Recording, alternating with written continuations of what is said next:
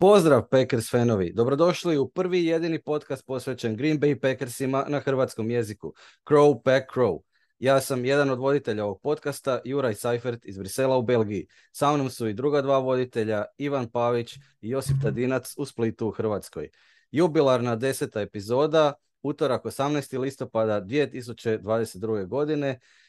3-3 smo nakon trećine sezone, sramotan poraz na Lambeau Fieldu od New York Jetsa 27-10. Ivane, vratio si se s puta, prvo si bio u Engleskoj pa smo izgubili od New York Giantsa, onda si bio u Amsterdamu pa smo izgubili od New Amsterdam Jetsa, sad molim te nemoj sljedeći vikend nigdje putovati ni u jedan bivši ili sadašnji glavni grad, znači Zagreb, Beograd, Budimpešta, Beč, ništa, jer gostujemo... Osim Brisela, Brisel također sada.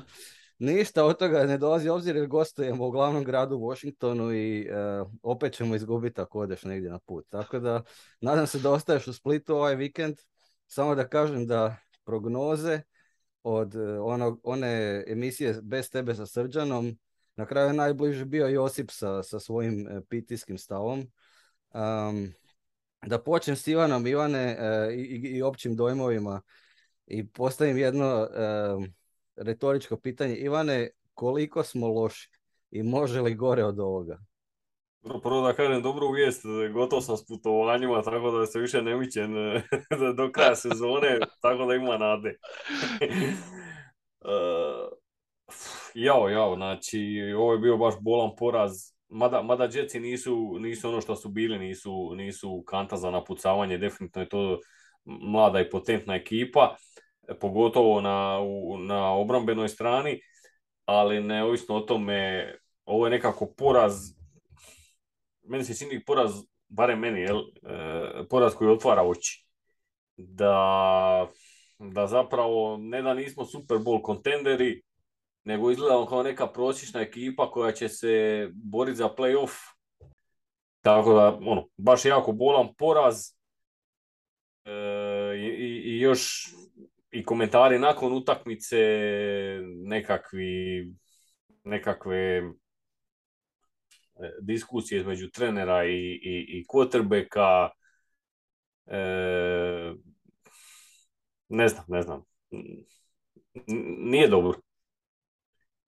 Josipe, jel može gore? Uvijek može gore. Pa uvijek može gore. Mislim da ljudi koji su iz Splita navijaju za stanovite klubove znaju da uvijek može biti gore, tako da uvijek ima netko kod kuca odozdo, tako da Packers fanovi, pripremite se, krećemo.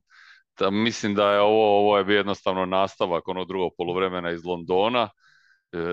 Takva nemoć, mislim, iako je činjenica da smo primili puno poena i da je obrana nije bila dobra, jednostavno taj napad je izgledao toliko nemoćno, to njegovo uručivanje Dillonu koji bi ga oni zaustavili praktički na prvom koraku, ne da mi ne bi ostvarili nekakav napredak, nego bi ga čak također izgledao si ko da ga zaustave iza line of scrimmage-a, praktički da cijelu utakmicu u napadu smo imali jedno Dillonovo probijanje koje je onda bilo suđen je bio nekakav penal, pa smo praktički na tome izgubili. I jedno jedino ono dodavanje Rodgersa na koje smo također naučili cijelu utakmicu, to je bila jednostavno katastrofa. Čovjek gleda i ne vjeruje i mene ora sulo.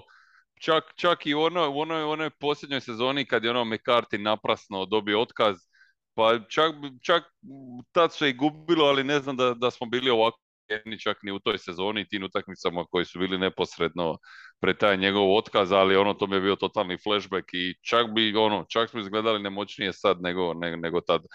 Ne znam koliko je sekao, imam osjećaj da je Rodgers više puta sekan u ovoj utakmici nego do sad u sezoni i nego cijelu prošlu sezonu, imam osjećaj da je to je bila takav nemoć, izgledao je ko da igra za Bengalse i da će ga ovi nabaketat do kraja, a što je najgore, gledajući svu tu nemoć, ne mogu reći da mi je bilo žao, pogotovo kad sam još čuo da je taj palac ozlijeđen u onoj posljednjoj akciji i Hail Mary u sedmerostruke navodnike Londona. Činilo zaista da je vrč došao na vodu i razbio se u paramparče. Zasluženo, da još jedan put napomene ako nije bilo jasno. Apsolutno zasluženo i slažem se da je da su Jetsi izgledali puno bolje nego inače, ali nema veze ako gledamo Packerse bezvoljno, bezidejno, beskrvno i opet isto, opet se ponavljaju isti scenariji. Znači da obrana je jako dobra u prvom poluvremenu, u drugom kad se umori nesposobna potpuno braniti se od probijanja i stavlja, čim krenemo sa samo dva obrambena linijaša, protivnik počne probijati iako nije u stanju ništa odigrati u napadu i onda realizira svoje ciljeve.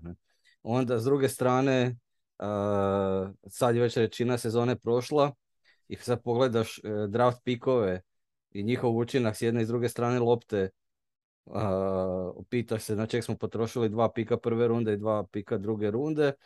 Napad još gore nego prije su bar igrali jedno poluvrijeme, sad nisu igrali ništa i napadačka linija potpuna katastrofa, koja inače bi nam trebala biti jača strana i gdje imamo jako puno izbora, ali tvrdoglavo ne mijenjamo ili insistiramo na nekim igračima.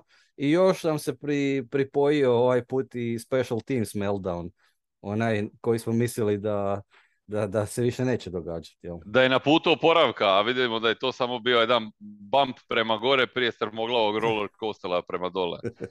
Dobro, imali su, oni su neutralna stavka, ajmo reći, imali su i blokiran punt. Jesu, ali...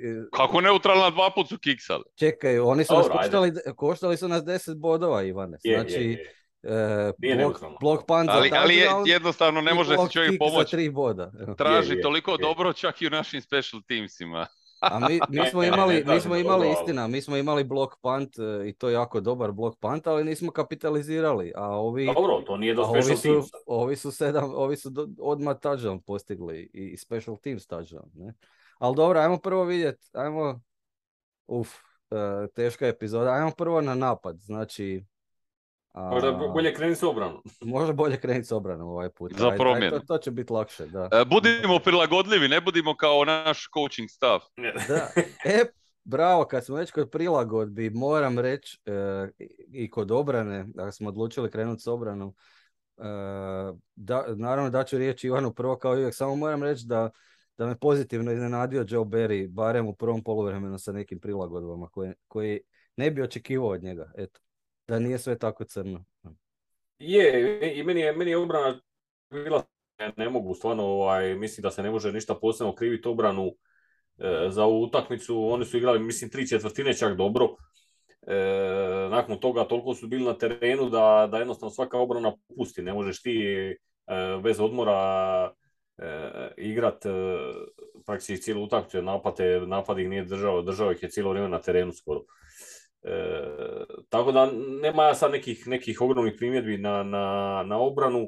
Ovo što se napomenuo je, Beri se prilagodio, tako da smo konačno vidjeli Alexandera da igra čovjek na čovjeka, jer obranu u čak i više akcija i on je stvarno bio recimo jedna svjetla točka obrambena. Ali kažem, generalno meni obrana u ovoj utakmici nije bila problematična. Ne možete očekivati u NFL-u da ćeš imati, ne znam, obranu koja će dopustiti 3 ili 10 poena po utakmici na toliki volumen napadačkih akcija protivnika. To jednostavno mislim da nije realno, tako da evo, meni se čini da obrana nije bila problem ovaj put za promjenu. Ja se slažem djelomično s tobom zato jer mislim da svejedno Jetsi ovakvi kakvi jesu u napadu protiv naše obrane ne bi smjeli postići 20 bodova. Znači, ok, 7 računam special teamsima, ali znači da su postigli 20 bodova. To je malo previše. Pogotovo jer je obrana bila stvarno dobra u početku sa pritiskom, sa... nekim trikovima u smislu da je izgledalo kao da linebackeri idu blitz pa onda u zadnji čas što oni kažu bailout, znači trče nazad, gdje Wilson nije uopće bio u stanju baciti ikakav pošteni pas, gdje su mu wide receiveri bili potpuno isključeni iz igre, znači Garrett Wilson koji je Znači ne Zack Wilson, nego Garrett Wilson, kojeg je pokrio Jaire Alexander. Ništa, apsolutno ništa nije odigrao. I sve je to bilo dobro dok nije krenulo to probijanje. Ja, i tu se vidi da imamo previše problema koji se ponavljaju iz utakmice u utakmicu sa linebackerima koji, Quay Walker koji mislim da ne zna još uvijek igrati protiv probijanja i zatvarate neke trkačke rute, a De'Vondre Campbell jednostavno promašuje teklove i dalje i tu se ništa ne mijenja, pogotovo to kažem kad mu pokaže Barry taj luk sa dva obrambena linijaša, a ovi imaju tog Breece Halla koji je fantastičan trkač već kao ruki. Eto, 3 dugačka drajva, sva 3 scoring drajva, 2 touchdowna i treći najduži drive za field goal jer im je bilo dovoljno da odu na 3 score advantage. I opet niti jedan turnover, znači niti jedan interception, niti... Ali nisi bio ni blizu, nije bio interception, nego nije bila ni jedna situacija, možda jedna koja je polovično mirisala na interception, to ono što sam komentirao i onim prethodnim utakmicama. Ti uopće nisi opasan, to uopće nije opcija da će neko naš presjeći neki, ja ne znam koliko uopće imamo interceptiona ovu trećinu sezone, ja mislim da, ja ne znam li imamo 3. Jedan, onaj protiv Chicaga od Jaire Alexandera i to je to, koliko ja znam. Evo, to je stvarno, to je tragično. Pa to je, mislim, to ne da je katastrofa, nego evo, ne znam, evo, tragično, evo, možda je to stvarno prava riječ. Znači, nije to da si ti blizu, pa, znaš, ono, pa ti igraš, pa je to neki riski, pa, nego ti nisi ni blizu, oni svaka, Zack Wilson je ovdje bio nakon tog početnog dijela, malo kad se oslobodio s onim izlascima iz poketa, s onim dodavanjima, mislim, što je Srđan pričao, da bi on možda htio quarterbacka, mislim da je Wilson, ono, tap radnika, mislim da je Wilson kad je došao do zraka i do prostora odrađivao ono što je on govorio. Evo, da, kako bi on htio da quarterback njegove momčad izgleda u okvirima naravno mogućeg i osobnih limita. Mislim da je u tom dijelu i pogotovo sa ovim rukijem koji ono, mislim, jednostavno zaista i što su na televiziji govorili koliko su dobri svi ti ruki koji su izabrali, kako su praktički prve violine i cijeli mislim kad si i ono skakanje njihovog trenera i to stvarno se vidi ono jedna mlada potentna momčad koja je ono bila dobra, ali sad ova pobjeda na Lambeau ih je ono digla u nebesa i vidio si kako to grizu, baš se vidio da su došli ko neka ono ekipa iz donjeg dijela tablice kad dođe na neki od velikih stadiona i vidi igra, dobra je, bolja je, nije da je u bunkeru što bi se reklo nogometno para kontru, nego igra i dobija i ono to im je dalo krila i kako su oni išli gore, mi smo padali ko kamen dolo. Da. Ajmo vidjeti sad šta imamo reći o napadu, našem napadu. Ajde da počnemo s Ivanom. Ja, imamo od toga puno reći, ali nažalost nema puno dobroga za reći. Znači baš puno problema. Mene, a dobro, vjerojatno, i to se već spomenuo, ali to je vjerojatno svima veliko iznenađenje, znači baš loša igra ofanzivne linije u utakmici, to je bilo jako loše. Ne samo što su dopuštali pritisak na ovim akcijama bacanja, nego nisu ni otvarali nikakve rupe za program. Dakle, baš loša utakmica. I čini mi se da praktički postaje jasno da je Jenkins na ovom right tacklu totalno kriva odluka, jer imaš ispod prosječnog tekla, a možeš imati top 5 garda. Evo. Tako da, ne znam, ako ga sljedeću utakmicu ne budemo gledali na gardu, to će biti stvarno spektakl. Koliko je to krivo. Mene su isto tako neugodno iznenadili i running backovi. Nije to AJ Dillon. Fali mu eksplozivnosti. Bilo je tu akcija gdje je imao još jednog čovjeka praktički ispred sebe i puno terena ispred sebe, pa nema on toliko te brzine i eksplosivnosti da može, ono, baš čovjek ide baš na snagu i to ok, za probit par yardi, ali s druge strane imamo Aarona Jonesa koji opet prelagan, njega raznose. Ali ok, nije, oni definitivno nisu glavni problem.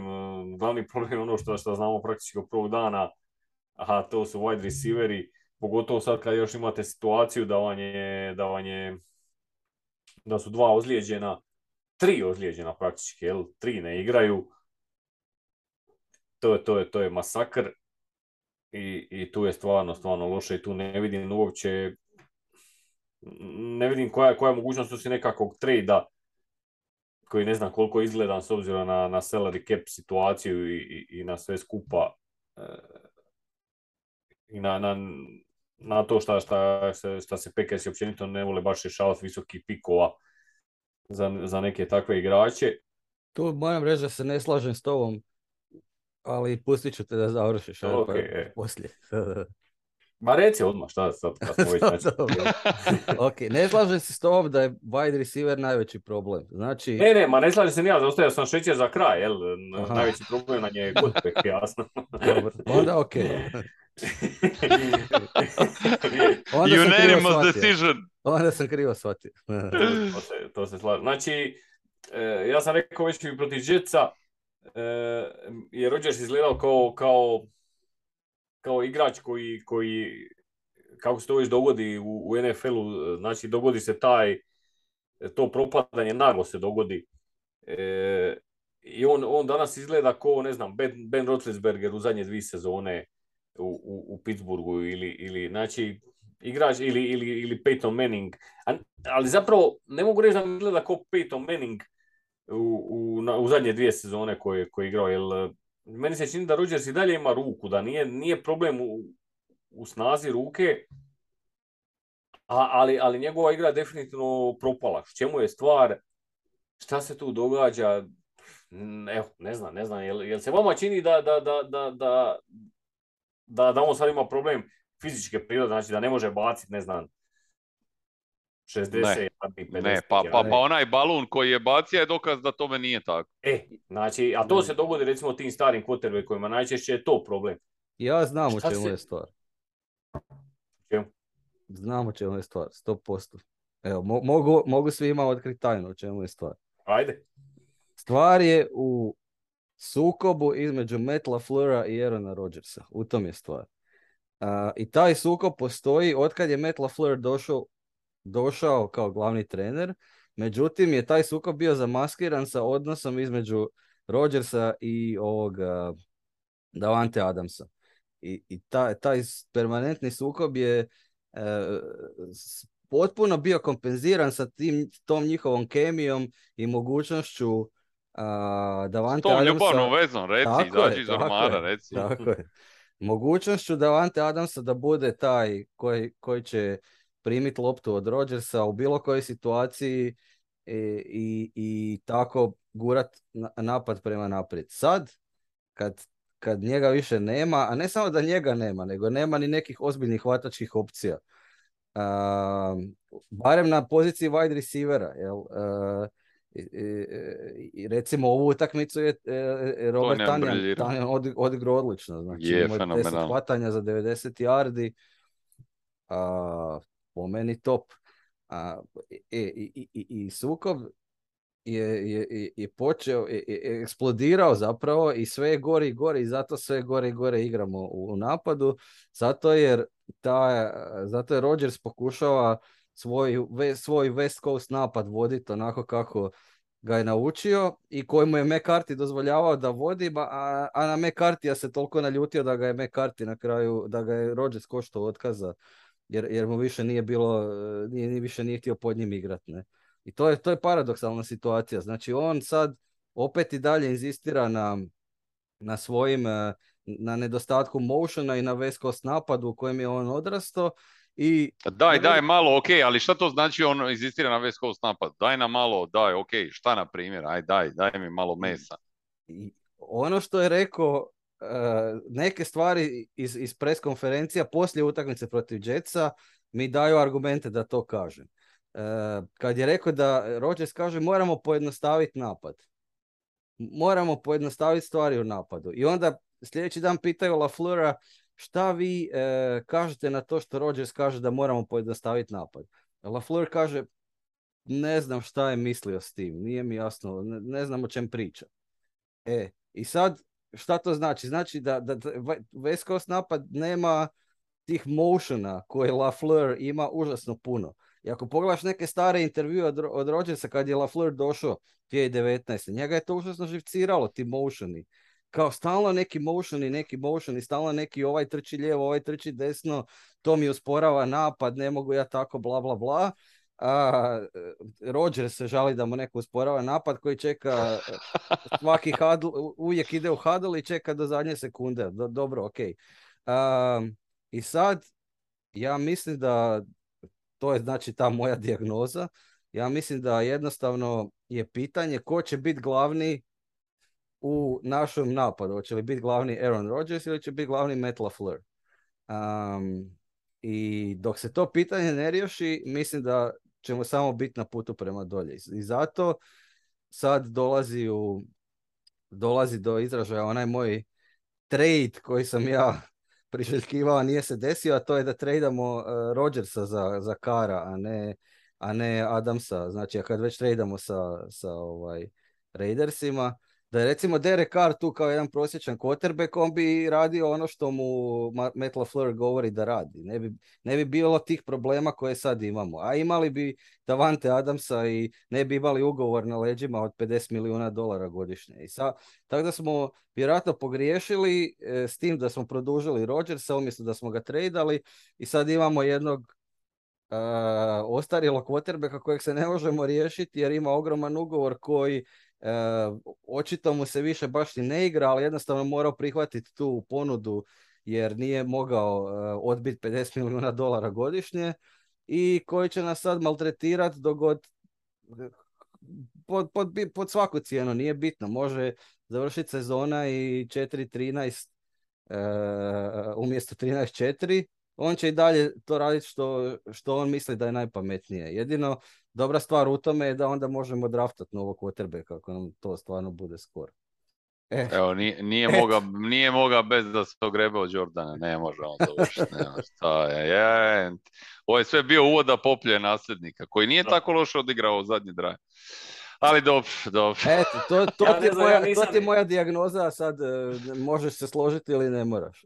Ali ja bih rekao, mislim, hrabrost, ne, ali da je ovo nogomet, rekli bi glatko i da je ovo jedna od top momčadi, recimo neki Champions League contender, rekli bi, treba jednostavno momče izgubila povjerenje u trenera, a kako je lakše smijeniti trenera nego igrače, trener bi u bilo kojem klubu odletio.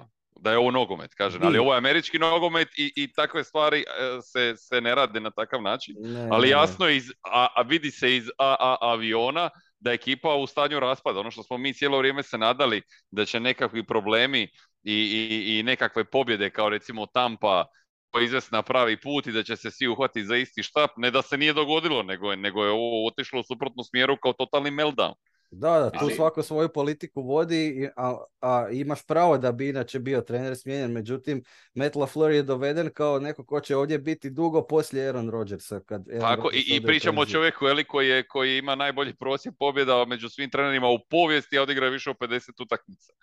Mislim, i onda kad ti uz takvu čovjek, ne znam koliko, 2 sezone, 13-4, mislim, uopće pričati u tom smjeru je suludo, naravno, daleko od toga da mu Rodgers nije omogućio takav legacy dijelom i sve skupa, naravno, ali da je ono što smo komentirali nakon Jetsa, evo što sam rekao, i da je Josip bio dobar u svojoj jadnoj prognozi, mislim, komentirao sam da ćemo mi njih razbiti, a razbili su oni nas, taj dio nisam vidio da će nas rasturit na ovakav brutalni način, jer ja sam u nekakvoj kvazi navijačkoj, poklopit će se sve kockice pa ćemo mi razbiti njih, međutim poklopile se njima i razbili su nas brutalno, zasluženo, evo baš čak sad kad sam i sve što je Srđan govorio, čak iznad njegovih očekivanja, vjerujem da ni on ovo nije vidio da dolazi čak ni kao veliki navijač Jets. No, problem je Aaron Rodgers, njegova loša igra koja je lošija, ali ne u tom smislu da je on sad neka olupina kao što je bio Ben Roethlisberger. Problem je njegova loša igra, problem je odnos ta između Lafleura i Rodgersa, jedini način da se ispravi ovaj brod koji tone je ako bi Rodgers počeo igrati onako kako Matt Lafleur to traži od njega, u što malo je vjerojatno, po meni je malo vjerojatno. Dovoljan ti je dokaz taj da opet Aaron Jones, pustimo na stranu AJ Dillona, izgleda kao da je ugazio u cement, pa recimo da ni ne treba dobivati loptu. Ali Aaron Jones, koji je kao glavni playmaker uopće u napadu, opet je premalo dobio loptu. I opet se postavlja isto pitanje Lafleur na press konferenciji i opet je isti odgovor that's not good enough. Šta to znači that's not good enough? Šta to znači? Znači, jel ti zoveš taj napad, jel ti govoriš nekome da da loptu Aaronu Jonesu ili ne? Šta to znači that's not good enough? Jesi rekao da Aaron Jones mora imati 20 tačeva u cijeloj utakmici ili nisi? Znači da neko to sabotira, odnosno da neko igra svoju igru. Dobro, ali neko... Ivane, ti si htio nešto reći, prekinuli smo. Čini mi se da je to prepojednostavljeno sad, ne znam, u četvrtoj godini, znači Lafleur je tu 4 godine, oni 4 godine surađuju i sad da je to glavni razlog loše Rodgersove igre, ne znam. Ne, on kaže da je, Jura kaže da je odlazak ovoga ljubavnika znam, glavni. Je, sve ok, ali meni se s Rodgersom događa nešto čudno, jer on znači bude igrač slobodan, on ga ne vidi. Ako neko ima separaciju, on mu baci lošu loptu, ili ga prebaci, ili ga podbaci. To su nekarakteristične stvari koje u karijeri nema veze ni sa šemom, ni sa trenerom, ni sa ničim. Jel? Ali Ivane, još bi samo htio nadopuniti. Najčešće od tog lošeg bacanja budemo sretni jer je čovjek bio double coverage. Stoji, da, ali... I to stoji, se događa. Znači... To je stvar kombinacija ovog sukoba plus njegova lošija igra koja možda, eto, zbog godina, ne znam zbog čega. Mislim da mi stalno nekako odvajamo. Ja razumijem da je to američki nogomet i gledamo u ta 3 segmenta. Istina je da obrana izlazi, a napad dolazi. Ali nemoguće je da toliko po jedinicama sve doživjelo meltdown. To jednostavno ne drži vodu. Znači, njegova sranja od početka protiv receivera i ko ne bude hvatao neće dobiti loptu, pa je dovelo do toga da i jedinica u kojoj su njegovi najveći intimusi, Bahtijari i Jenkins, je katastrofalna. Jel? Znači, to mi ukazuje da je neka trula jabuka, da nešto tu smrdi generalno kroz cijelu momčad, koliko god oni svako radio svoj posao, do your job, da tu ima nešto što se proteže od vrha do dna, da je trulo. I to se neće napraviti, to je ono kad, znaš, treba naći nekog pakasina koji će se napucat nogon u guzicu i uvesti neki novi red, kogod. Ali ova anarhija ne može ići dalje. Nijednom sportskom kolektivu, pa taman to bio i američki nogomet i Packers. Evo, to je moje mišljenje ovako. Ne, apsolutno. I Ivan je u pravu kad kaže da Rodgers lošije igra. Ivan je u pravu, a onda njega pitaju o njegovoj igri, on kaže malčice moram popraviti svoju igru. Pa barem budi samo kritičan i reci da si očajan, izgledaš ko Russell Wilson, čovječe. Ponavljaš jedne te iste floskule na presici, a toliko loše igraš. Pa reci, loš sam, stvarno ne znam šta mi je, loš sam, moram razmisliti. Malčice moram popraviti tvoju igru. Još jednom primi sek na 3. downu kad si u field goal range-u. Evo, izazivam te, Aaron Rodgers, ako slušaš ovo, još jednom primisek na 3. downu. I koliko puta, barem baci tu loptu negdje da izađe izvan igre, barem da ne moramo se vratiti nazad 10 yardi, taman toliko da ne možemo ni ta jebena 3 boda za field goal puca. Ali ovo što si rekao točno u trenutku kad je komentator rekao, evo, Packersi su ušli u field goal range, sek. Dobro, ali to je nešto što je njega pratilo kroz karijeru, nekad se iz toga što dugo drži izrodi neko čudesno bacanje i touchdown, a nekad se izrodi sranje pa izađeš iz range-a. To je ono, to mi je paket, je takav je i to ok, Mahomesu se to zna dogoditi i ima tih elitnih quarterbackova koji su toliko samopouzdani da mogu, samo problem je što Rodgers više nema 28 godina da on može, nego, a misli da ima. To je problem. Ali meni se čini da je on frustriran i da je to objektivan problem. Znači, odlazak Davante Adamsa je problem u smislu šta je ta wide receiver jedinica sad puno nekvalitetnija. I taj nedostatak vertikalne igre koju smo spominjali od prvog kola, Rodgersa frustrira ga jer obrane se tome prilagođavaju, obrane se natrpaju u boks, zaustavljaju kratka dodavanja, zaustavljaju probijanja, a ti nemaš mogućnost te vertikalne igre, nisi tu ubojit. I čini mi se da iz te svoje frustracije on pokušava na silu rastegnuti teren, produžiti ga. Čini mi se da su tu problemi, mada i sad, naravno, sad je skorije 3-3, izgubio si prvi put u Lafleurovoj eri, znači u 4 godine prvi put da su izgubili 2 utakmice za redom. I nakon 15 utakmica poraz na Lambeau.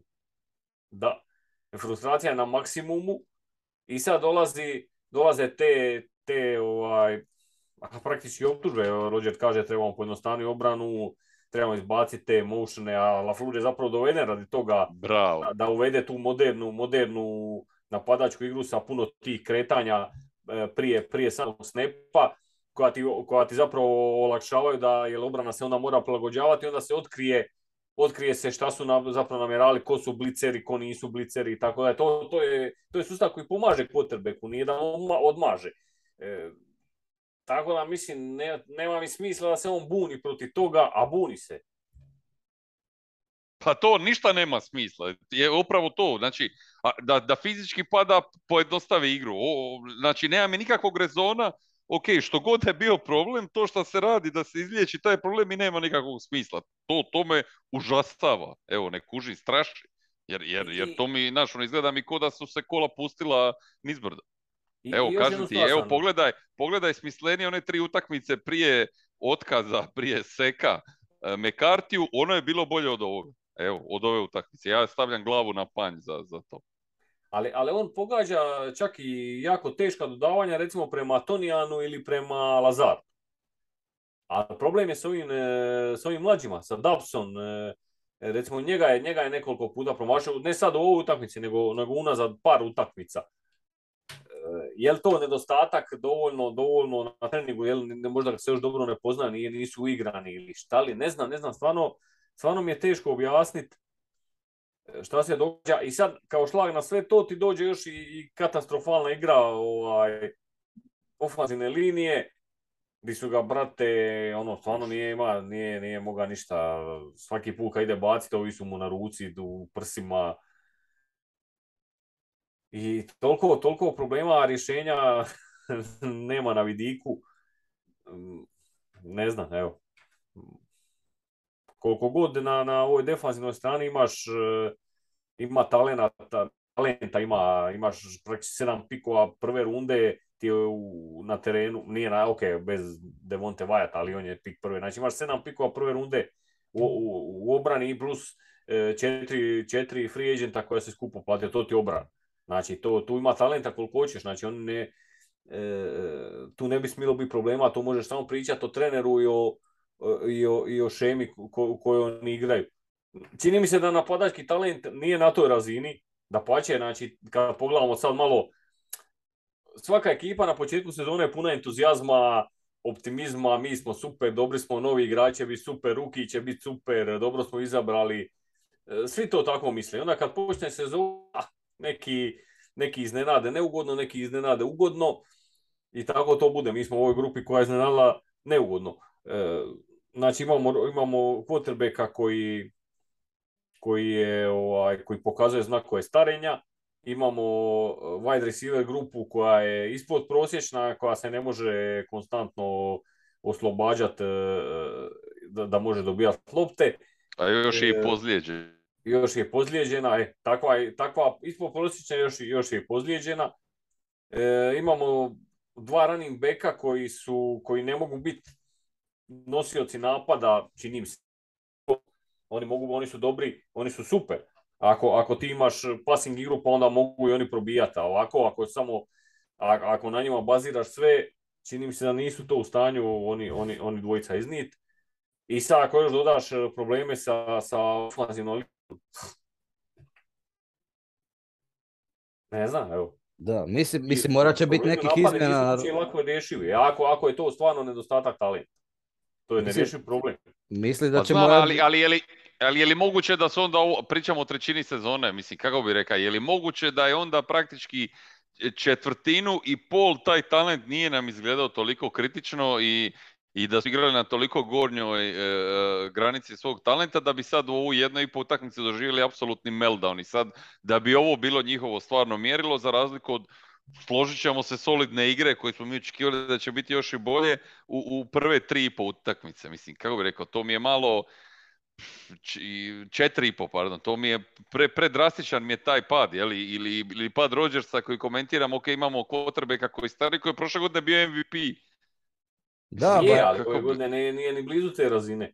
Pa, u redu, ali malo mi je to previše problema da bi bili svi nekako nedostatak talenta. Jel? Ako i ta offensive line koji smo hvalili i ona pokazuje se raspala, to mi jednostavno ne mogu sve svest, možda mi jednostavno nismo dovoljno kvalitetni. Jel? Da, ba, ja se slažem s tobom, Josipe. Mislim, bit će nekih izmjena na rosteru sigurno, jer nakon i od te šake jada hvatačkih opcija, sad se ozlijedio i Cobb, Watson je stalno ozlijeđen, možda i on bude na injury reserve, možda sad i Samori Ture dobio priliku, jer u ovoj utakmici se vidjela napad u isto vrijeme Juwan Winfrey i Amari Rodgers. Da. To je stvarno bilo genijalno. Ali pogledaj Giantse koji su na 5-1, oni isto nemaju nikakvih hvatačkih opcija jer su svi ozlijeđeni bili i nešto, pa izađu na terenu 23 personnel ili 13 personnel, znači sa 2 running backa i 3 tight enda izađu na teren, bez jednog wide receivera. Ili sa 1-3, jedan running back, 3 tight enda. Mi imamo tight enda kojeg uopće ne koristimo, Deguaru koji je u trećoj sezoni, koji po meni ima odličan yards after catch. Ako mu daš loptu na 5 yardi, istričat će ti još 5 i imaš 10 yardi. A on dobije, ne znam, 2 snapa po utakmici, valjda. Tako da, mislim da tu ima puno više stvari od nedostatka talenta. Doubs je istina da jedini koji je isplivao je taj Romeo Doubs. Ali isti taj Romeo Doubs je cijelo vrijeme otvoren manje više. Zašto se njega ne gađa, nego se inzistira. Nemam ja ništa protiv Lazara. Lazar je odličan i Cobb je isto doživio neku renesansu. Eto, sad se ozlijedio, pa možda se Watkins vrati sad sa injury reserve-a jer mu je isteklo ove 4 utakmice. Ne znam šta on može napraviti, ali i trade deadline je za 2 tjedna. Jel? Tako da hoćemo tradeat, obično ništa ne tradamo, nego isprobavamo neke. Eto, danas ili jučer je bio neki no-name wide receiver, kao isprobavali su ga sa nečijeg practice squada, lik za kojeg nikad nisam čuo, ne znam mu ni ime reći. Nemam pojma. Ali šta ćeš tradat? Mislim, ne možeš ti tradat nekog top 5 ili top 10 wide receivera, zato ne možeš tradat. A to je ono što bi Rodgers volio. Sad ti možeš dovesti nekog mladog potencijalnog igrača tipa, ne znam, Denzel Mims iz Jetsa ili tako neko koji je bio visok draft pick pa se nije snašao, ali to, mislim, Rodgers ni ne može funkcionirati, ko što ne može ni s Watsonom, neće ni sa tim. Znači, što ti, ne ono, čini mi se da je to nema smisla. Tradaj sa Hackettom, tradaj AJ Dillona u Denver za Jerry Jeudyja. Eto. Tradaj, šta fali? Moraš biti... Pa rani nalaziš, brate, na ulici. Samo jednu stvar. Koliko puta sam čuo u sezoni u rečenicu. Pa mislim, to ne možeš tradat dobrog wide receivera za prosječno running backa, to nije realno. Dobro. Ali dobro. Samo da se vrati na ovaj nedostatak talenta, kao nije to sad isplivalo, mislim, mi se od početka sezone je napadački smo u najboljem slučaju prosječni. Evo malo statistike, znači prvo kolo Minnesota 7 poena smo dali, poraz. Očajna igra napadačka. Pa smo onda dobili Bearse, to je bilo dobro, ali to su Bearsi, 27. Pa smo onda dobili Tampu, 14 smo dali. Znači, jedva u onoj užasnoj utakmici koja je bila sa malo poena. 14. Pa dobro, a to možeš praktički reći da je bio, da nije bio onaj fumble skoro 21. Dobro, i Giantsima smo natrpali 20 u jednom poluvremenu, samo što nismo mogli nastaviti dalje, u tom je bio problem. A eto, izgubili u Patriotsa 24 dali i sad na kraju 10. Znači mi nismo, a nismo preko 30 otišli niti jednu utakmicu. Nismo, da. Ali trebalo, ali mogli bi 24 ili 27, mogli bi toliko barem. Ne? To bi mogli i s ovim talentom, samo kad ne bi imali unutrašnjih problema koje imamo. Dobro, ali evo, ok, dobro Ivane, ajde, evo, mislim, a evo, kako bi rekao, ko ono i s nogometom, mislim, dopuštam mogućnost da smo nerealni ovo, ali da sva tri imam osjećaj da je taj ok, ograničen talent, daleko od ok, nema ništa protiv, nije šta je bilo, ostavimo se good old times u redu. Dobro, misli, evo, okrenut ću pitanje, misli li ko da je naš ograničeni napadački potencijal ispunjen? Evo, mogu postaviti pitanje vama dvojicu. Ne iz razloga koje sam naveo prije. A da, nije ispunjen, sigurno. Jer dobro, evo, ok, onda u redu. Onda budimo toliki koliko jesmo i dođemo do tog svog našeg limitirajućeg maksimuma ili na 80-90%. Ja ću prvi reći u redu, bit ćemo koji god bili, nećemo ići u playoff, igramo naš maksimum, bobci se trude, naša su Green Bay-a i ja ću prvi reći u redu. Ali ovo je katastrofa, ovo je ruganje, ovo je sramte. Sramota, da. Mislim da se sve na kraju vrti oko Rodgersa, jel? Znači absolutno. Ti sa quarterbackom kojeg plaćaš 50 milijuna i koji je realno budući Hall of Famer i, znači, i top quarterback, on bi trebalo sve oko sebe činiti bolje. Ti receiveri koji možda jesu prosječni, oni bi trebali igrati na svojoj gornjoj granici pa i iznad nje. Jer igraš Rodgersa. A oni čini još lošijima nego što jesu. I to je naš osnovni problem. Znači, bravo, evo. Znači, ono što smo sumnjali. Ni Matt Lafleur, ni ovo, ni ono, nego je samo problem u Aaronu Rodgersu. Sve počinje i završava sa Rodgersom. I da. Jedino ako on nešto promijeni u svom pristupu i igri, se stvari mogu promijeniti na bolje. Ali recimo, meni nije teško zamisliti da ovi njegovi najvjerniji padavani, da je tu isto došlo do nekog iskrenja, pa oni više nisu baš spremni gubiti svoju glavu da bi se čuvali njegovu. Mene uopće ne bi iznenadilo da i tu nešto eksplodiralo ili kulminiralo ili da tu ima isto nekakav odnos. Jer kad ti pogledaš, znaš, ono, ja čuvam, znaš, ono, primam batine za tebe, a možda u jednom trenutku ću ja reći, dobro, mogu ja malo, znaš, ono, malo se zakrenuti, ne baš ići 110%, može i 95%. Ofanzivna linija je najbolji prijatelj quarterbacka i praktički je ono, neko nepisano pravilo da se on uvijek brine o njima, vodi ih na večere, vodi ih na putovanja, ono mu čuvaju glavu. To je nekako neka tradicija NFL-a. Ali tu ima i krivih igrača na krivim mjestima. To što si rekao za Jenkinsa, zašto Royce Newman i dalje igra, zašto je Jake Hanson 6. najbolji igrač. To sve je potpuno suludo, pogotovo kad pogledaš koliko sve imaš na rosteru i koje druge opcije možeš barem isprobati ako ništa drugo. Tako da to ima neki i coaching problem dublji od ovoga da li su spremni ginuti za tebe ili nismo. Dobro, ok, ali šta sam iste? Šta će se dalje dogoditi?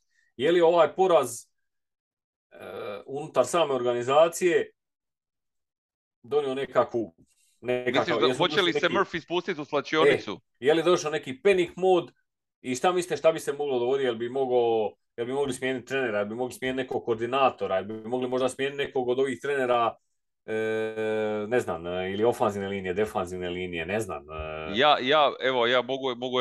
Ja mislim da će se dogoditi ono takozvani ono bijelica mod ili kek mod, gdje će oni smijeniti, žrtovat će, ne znam, defensiv koordinatora ili nekakvog trenera i to će kao biti fora da malo se prodrma slačionica i da neko bude žrtveno janje, a da će se stvar nastaviti, ono, ići dalje do kraja sezone i onda, ovisno o tome ko ispliva, kakva bude situacija, će se možda ići u neki radikalni rez. Evo.